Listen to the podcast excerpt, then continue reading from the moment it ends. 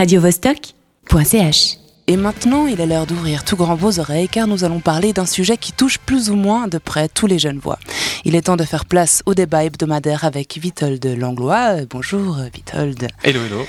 Et aujourd'hui, il est question du problème de la vie culturelle alternative nocturne à Genève. Autour de la table, je suis en compagnie de Simon Gaberel, élu au conseil municipal de la ville de Genève chez les Verts. Bonjour. Euh, de Manon Russo, membre actif de l'usine. Bonjour. Et Alexandre Rime, jeune membre de l'UDC Genevoise. Je te laisse la parole, Vitold. La vie culturelle genevoise est-elle accessible à tout le monde? C'est une vraie question qui se pose en ce moment plus que jamais et qui concerne en particulier le public étudiant, les travailleurs à bas salaire ou en situation précaire et les chômeurs qui voient de moins en moins d'événements culturels organisés la nuit à Genève à bas prix, voire gratuits.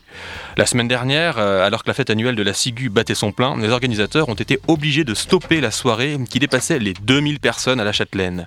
Le Motel Campo a récemment célébré sa dernière soirée et même si de nombreux lieux de programmation nouveaux, euh, de programmation musicale exigeante et singulière ont récemment ouvert comme le Bongunjo ou le Central Station, euh, l'immense majorité du public euh, cible de Noctambule Genevois, friand de sorties à la fois festives, dansantes et culturelles, n'arrive pas à trouver suffisamment d'endroits où s'épanouir sans dépenser trop d'argent. Donc, bah, tout d'abord, est-ce que c'est vrai? Est-ce que nous manquons de lieux culturels, nocturnes, alternatifs, à bas prix à Genève Simon euh, Gabriel, pour commencer peut-être. Bah, écoutez, je crois que le, le constat il est, il est très clair. hein. Il a déjà été euh, évoqué euh, en 2010 par l'étude qui avait été mandatée par la ville de Genève, qui s'appelait Voyage au bout de la nuit, qui avait justement identifié un certain nombre de besoins, euh, euh, notamment dans ces éléments de culture nocturne accessibles à l'ensemble de la population, parce qu'il s'agit bien du critère essentiel, c'est le critère d'accessibilité. Tout à fait. Et c'est là où vraiment un manque a été constaté euh, depuis euh, la fermeture d'Artamis, des différents squats euh, et l'époque hein, qu'on appelle un peu l'âge d'or pour certains euh, de Genève des années 90 et 2000. Euh, donc Artemis a, a fermé, il me semble, en, donc en 2008, l'été 2008. Depuis lors, plus rien. À part quelques ouvertures à droite à gauche Non. euh, de lieux qui ferment ensuite euh, euh, assez rapidement, comme le Motel Campo. On avait quand même eu la Gravière. La Gravière également. Donc pas, plus rien, parce que donc Artemis c'était pas seulement des nocturnes, hein, c'était beaucoup aussi d'ateliers d'artistes qui ont été euh, en partie euh, relogés. Il y a eu différentes euh, mobilisations, puis il y, a eu, surtout une mobilisation de- des jeunes et, de la population avec cette grande manifestation nocturne qui avait lieu en 2011, si je me trompe pas, qui a fait bouger, mais beaucoup de déclarations et puis finalement peu de concret au final, quoi. Puisqu'à part effectivement la Gravière, le modèle Campo, on reste pour l'instant un peu sur notre fin à niveau-là. On reste un, un peu sur notre fin. Euh, Alexandre Rime, donc jeune membre du Parti conservateur UDC Genève. Euh, finalement, les coupes budgétaires dans la culture, est-ce qu'elles vont permettre de voir l'offre culturelle à bas prix dont on parle exploser? Eh bien, concernant, je pense, toute la, la- la réduction des budgets pour la culture, je pense qu'il faut aussi la corréler avec bon, bah, la situation financière globale qui est là. Comme on parle de subventions, on parle nécessairement des caisses de l'État. Et bah, comme elle diminue, déjà, sans parler du, du franc fort, c'est pas directement la, la- la- la question du franc fort dans la, dans la culture alternative et surtout dans le sujet qui nous rassemble ici aujourd'hui. Mais je pense que, inévitablement, oui, Il y a quand même un problème de financement. voilà. Enfin, problème, je ne sais pas, je pense pas que ce soit à moi de dire s'il y a problème ou pas, mais en tout cas, ce que j'ai remarqué, en tout cas personnellement, depuis des années, fréquentant l'usine et pas mal ce milieu alternatif, soit en tant que, bah, que, que spectateur dans le public ou alors à faire des concerts, parce que je fais de la guitare aussi, euh, c'est comme dit précédemment, depuis la fermeture d'Artamis, ce que je remarque, c'est comme une sorte de goulet d'étranglement qui se concentre sur l'usine et qui, du coup, un peu comme bah, c'est un peu comme ça sur le marché, dès qu'il y a une situation de monopole, qu'on pourrait lire, bien qu'il y a quand même pas mal de lieux, je trouve quand même à, à Genève, eh bien, bah, on a une montée des prix à l'usine. Pas nécessairement, je pense, pour des raisons financières, mais comme c'est le seul lieu qui, d'une part, fait parler de lui vu qu'il est le seul et que c'est le seul pour être là, enfin, pour les gros Parce qu'il est le seul. le- Non, non, non, justement, je me, je me reprends pas parce qu'il est le seul, mais j'entends. C'est quand même l'emblème de la culture alternative à Genève. On a vu, en tout cas, moi qui étais pas mal dans le milieu métal, beaucoup de gros groupes internationaux venir. Là, en tête, qui me passe, il y avait Arkenemy qui était passé, il y avait Slayer aussi, enfin, quand même des gros groupes. Mais donc, donc- in- inévitablement, ça se répercute sur le prix des entrées, et par contre, par conséquent, ça devient un peu moins accessible pour ces gros groupes. Manon Rousseau, toi qui es, donc membre de l'usine depuis bientôt euh, six mois, euh, tu arrives ici avec beaucoup d'enthousiasme. Euh, tu as le recul un petit peu sur, ce qui se passe. Les prix euh, d'entrée et des consommations, les prix en général à l'usine ont dû augmenter? Alors euh, moi, aux dernières nouvelles, euh, j'étais pas au cours. Enfin, on m'a justement dit que ces, prix-là, ils avaient jamais vraiment augmenté. Puis justement, je pense que les concerts dont ils parlent, euh, selon ma mémoire, c'est des concerts qui ont été organisés par PTR, qui est justement l'association, euh, qui est une association qui fait justement plus partie de l'usine pour aussi ces raisons-là. Parce que l'usine a justement une volonté de rester dans une politique tarifaire accessible, avec une diversité de ses publics. Et voilà pour ce point-là. Ah, un, un petit mot en, en retour, Alors, moi, sur ce que vient de dire Manon Russo. alors justement, je m'étais Les rense- prix n'ont finalement pas augmenté. Alors, augmenter, moi j'ai remarqué une augmentation. Je me souviens quand j'avais 18-20 ans, j'allais à l'usine, enfin, avec les copains on allait surtout beaucoup ce qui s'appelait les All Styles. Et de mémoire, comme ça, ça devait être quelque chose Les disco comme... old style, c'est ça Voilà, c'est ça. Mhm. Euh, Au-delà des, des concerts qu'on allait voir métal et autres. Je me souviens, comme, enfin, comme ça de mémoire, que les prix d'entrée, il y avait quelque chose de l'ordre du style. Avant minuit, c'était quelque chose comme 8-10 francs. Et passé minuit, ça passait à 10-12 francs selon les soirées. Et maintenant, je me suis rendu compte que bah, bien souvent, c'est de toute façon plus de 10 francs, si ce n'est 15 au minimum, pour entrer. Donc l'augmentation, oui, ça, je la, je la vis en fait. Enfin, simplement, je la, je la ressens. Quoi. Euh, Juste pour répondre, justement, je pense qu'effectivement, il y a enfin, évidemment qu'il y a une augmentation un peu euh, linéaire comme ça des prix euh, sur les années. Enfin, en tout cas, depuis 10 ans, c'est à mon avis évident qu'il y a une augmentation des prix qui est en lien avec l'augmentation du coût de la vie. Mhm. Et puis qui est aussi. euh, Enfin, justement, il y, a une- il y a une vraie question qui se pose de, bah, en fait, on est obligé aussi d'augmenter nos prix parce qu'on est obligé de remplir de plus en plus de, de, de, de papier, c'est-à-dire l'administration est de plus en plus lourde, on a, on a de plus en plus de comptes à rendre. Est-ce que cette augmentation des ville. prix est due au manquement euh, en, en lieux culturels euh, nocturnes à Genève? Est-ce que c'est parce que vous êtes presque maintenant les seuls, vous avez le monopole justement euh, de, de, de, de cette culture-là, dite alternative à Genève, que vous devez augmenter vos prix? Alors, sans, sans Parce que c'est ce que dans- Alexandrine a l'air de dire en même temps. Mais je dis pas que c'est directement une raison qui font que parce que situation de quasi-monopole, ça augmente les prix. Mais je pense que c'est aussi un des facteurs que- qui pourrait permettre de comprendre la Si- si- situation. Simon Gabriel, est-ce que les coupes budgétaires donc, euh, dont l'UDC, euh, que l'UDC a, a souhaité euh, peuvent rentrer en, en cause dans, dans cette histoire d'augmentation des prix à l'usine pour en terminer avec l'usine? Parce qu'on n'a pas un focus alors juste- là-dessus. Tro- Trois choses. Bien sûr. Euh, premièrement, Ouais. euh, je n'ai pas constaté d'augmentation des prix à l'usine.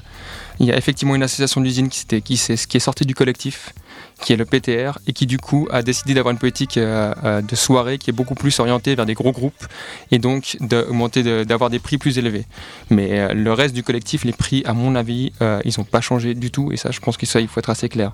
Sur la question budgétaire, je tiens quand même à dire qu'on parlait des coûts budgétaires, on parlait de situation financière qui était difficile pour la ville et le canton. Aujourd'hui, on a eu le point presse donc, du conseil administratif de la ville de Genève sur les questions financières. Le- les comptes se terminent avec un boni de plus de 40 millions francs. Euh, 95% des, des investissements sont autofinancés. Je crois qu'il n'y a pas, en tout cas en l'état, de problématiques financières en ville de Genève. Les comptes sont excellents.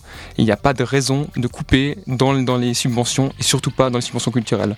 Par contre, là où je rejoins euh, euh, Monsieur Rim, Alexandre Rim, c'est sur la question des lieux.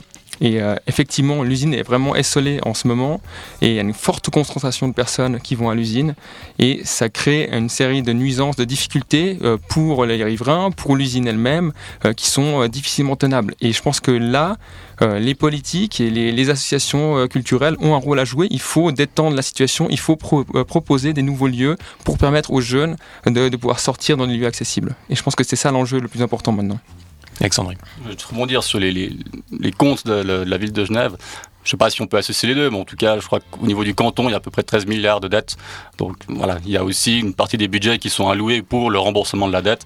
Par conséquent, vu les périodes qui vont s'annoncer, à mon avis, inévitablement, enfin, en accroissement dans ces prochaines années, il bah, il y a bien forcément une partie du budget qui doit être allouée aussi pour le remboursement de cette dette.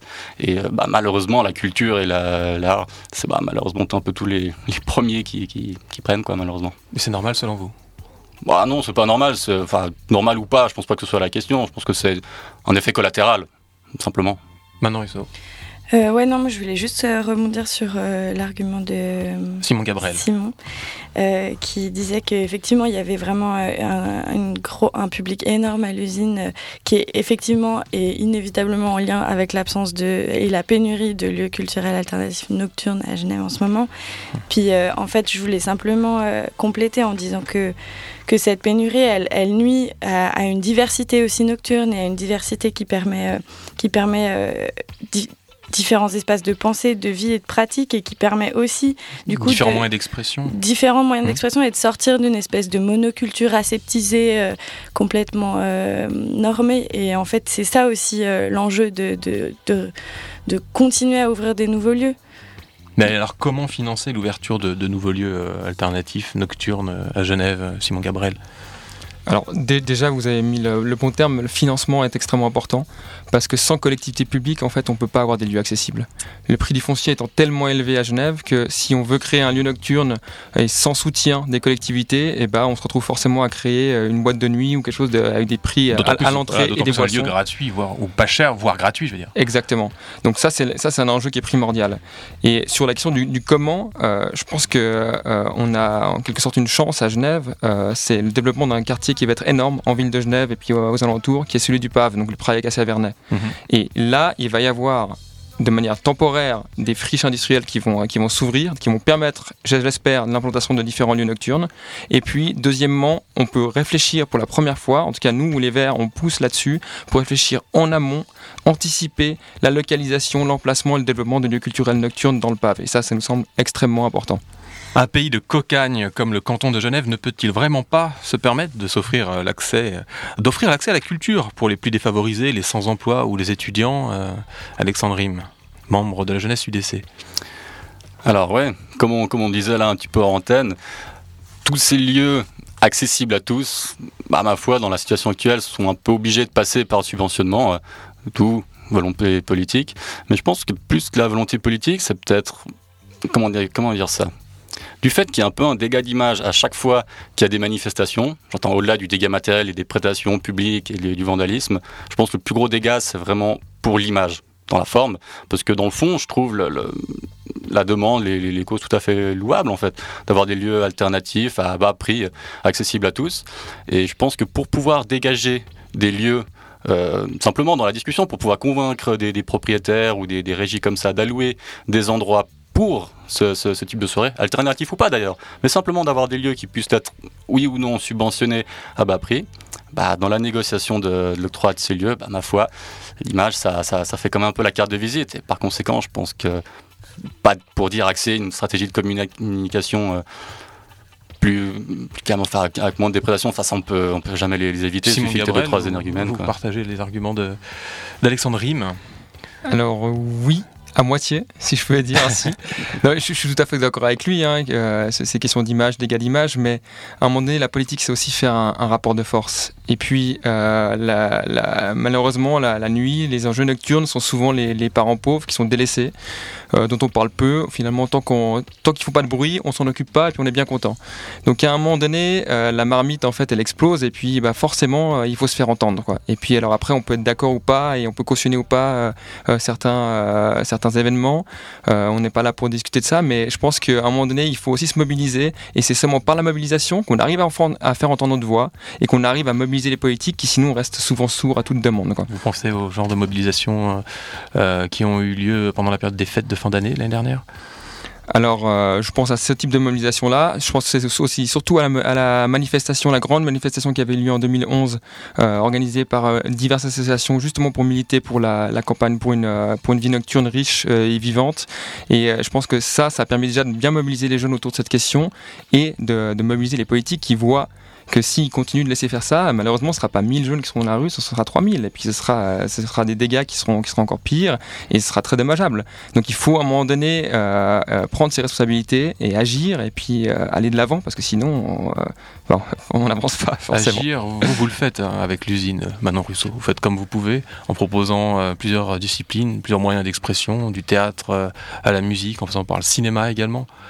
Comment aller plus loin? Est-ce que vous, vous avez atteint vos limites? Alors c'est un peu difficile pour moi de, de, parler pour l'usine comme ça, euh, étant donné que je suis arrivée vraiment très récemment. Mais enfin, évidemment que les programmations artistiques, elles sont éminemment politiques, et euh, en tout cas pour euh, beaucoup de lieux de l'usine, beaucoup d'entités publiques notamment.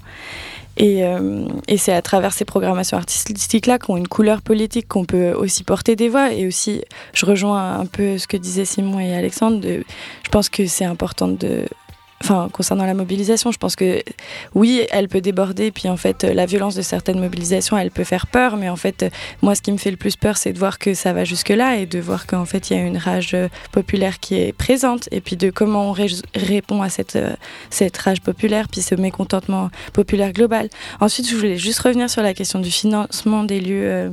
Mhm. de ces lieux-là qui sont justement, c'est intéressant de voir que parallèlement, on a deux choses, deux problèmes qui se posent. Il y a la question des budgétaire, donc un, abandon un peu des pouvoirs publics euh, pour le financement de ces lieux-là, qui est dédoublé de la LRDBHD, qui est la nouvelle loi sur le débit de boisson qui a été mise en place en 2015 qui rentre en vigueur au 1er juin 2016 cette année, donc dans deux mois, mhm. et qui est en fait un cadre légal qui est complètement inadapté aux pratiques des acteurs et actrices culturelles du canton, et qui est en phase de négociation. Il y a une plateforme qui a été montée euh, avec laquelle on discute avec, euh, auprès des pouvoirs publics, puis auprès de, du Grand Conseil, etc. Et, et donc cette plateforme qui est, aussi accompagnée de mouvements de la culture lutte. Donc voilà, il y a quand même beaucoup de mouvements qui, se, qui réfléchissent, qui se mobilisent et qui réfléchissent concrètement de en fait pourquoi cette loi elle pose problème, puis quels, euh, quels sont les éléments qu'on peut modifier, quelles sont les, marges de manœuvre pour éviter d'être soumis à cette loi qui est en fait vraiment vraiment une loi qui pose problème, euh, qui pose problème en fait parce qu'elle touche aux buvettes, elle touche donc à un élément qui permet l'autofinancement des lieux. Donc on, coupe l'argent public et en même temps on, on empêche, on freine des manières, euh, des manières autres que qu'ont ces lieux de, générer de l'argent. Donc c'est intéressant de voir qu'il y a un frein qui est assez double en ce moment, je trouve. Alexandre Rim, l'UDC, vous avez l'impression que, votre parti freine euh, justement euh, l'évolution, l'émancipation de, de, la, de la culture dite alternative à Genève? Alors, moi, j'ai plus bon, tout le programme UDC en tête, mais je l'ai, j'ai vite fait un coup d'œil tout à l'heure avant de venir. Et de ce que je me souviens là, comme, comme ça vite fait, c'est qu'il est, on va dire, pas pour une euh, comment dire pas pour une centralisation étatique en fait, pour un contrôle étatique de, de la culture. Je crois qu'il y a une formule qui marque la culture revient aux gens cultivés. Enfin, je sais plus exactement comment c'est mis sur le sous le volet culture du, du programme. Et bah, bah, bon, moi j'ai pas de responsabilité hein, dans le dans l'UDC, je, je, suis simplement membre. militant, oui. Ouais. Et euh, par conséquent, ouais, bah, si j'essaye un peu de mettre à leur place quand ils essayent de faire ces, ces, enfin, ces enfin, prendre des décisions, simplement se positionner, c'est clair, quand on voit les, dégâts d'image qui, bah, ma foi, hélas, trop fois, hélas, je le déplore, desservent les, causes que j'estime louables, euh, bah ouais. Encourager, faire des budgets pour après avoir, bah, c'est peut-être trop caricatural ce que je dis, enfin, avoir plus de beuveries pour plus de dégâts pour après, enfin, j'ai un peu l'impression que c'est un servicieux, donc pour moi, tu pouvais apporter peut-être éventuellement un élément de réponse pour euh, peut-être pas en tout cas trouver une solution tout de suite, mais en tout cas essayer de débloquer un peu la, discussion, c'est vraiment d'axer sur le, sur le, dégât d'image en fait dans la communication. Parce que peut-être pour ajouter pour la, petite anecdote, mhm. je m'étais retrouvé en rapidement, fait, ouais. ouais, très rapidement, je m'étais retrouvé par hasard dans une manifestation qui est récemment à l'usine. Je, ne parle pas de la dernière, là où ils ont saccagé la place neuve, etc., mais celle d'avant. Et mhm. je me suis retrouvé en fait à 1h du matin sur la place des volontaires avec un cortège qui démarre sur nos plein tubes euh, en procession en plein centre-ville. Et première réflexion que je me suis dit, mais enfin, partir comme ça, sono plein tube, en plein milieu de la nuit, à part manifester contre le calme en ville, je vois pas vraiment. Enfin, ça dessert plutôt les intérêts de l'usine, quoi. Alors, simplement pour spécifier, l'usine n'a absolument pas été l'auteur. Euh, enfin, elle n'a pas été l'auteur de l'organisation. Elle n'a pas organisé, pardon, euh, de manifestations. Euh, les manifestations dont tu, tu parles, elle n'en a pas été du tout l'auteur. Oui, pour ça, je me suis retrouvé sur la place de volontaires et le cortège est parti. J'ai pas dit que c'était l'usine qui avait. Euh, ah, c'est ce que j'avais en tête. Finalement, là, on va devoir bientôt euh, euh, terminer. Une dernière question. Je vous demanderai de répondre chacun à votre tour. La, réputation de la culture genevoise extra-cantonale en ce moment, est-ce qu'elle se résume au nom, à, l'extension du musée d'art et d'histoire, au Modigliani caché dans les ports francs et aux coupes budgétaires, au manquement des lieux alternatifs culturels la nuit accessibles à tout le monde?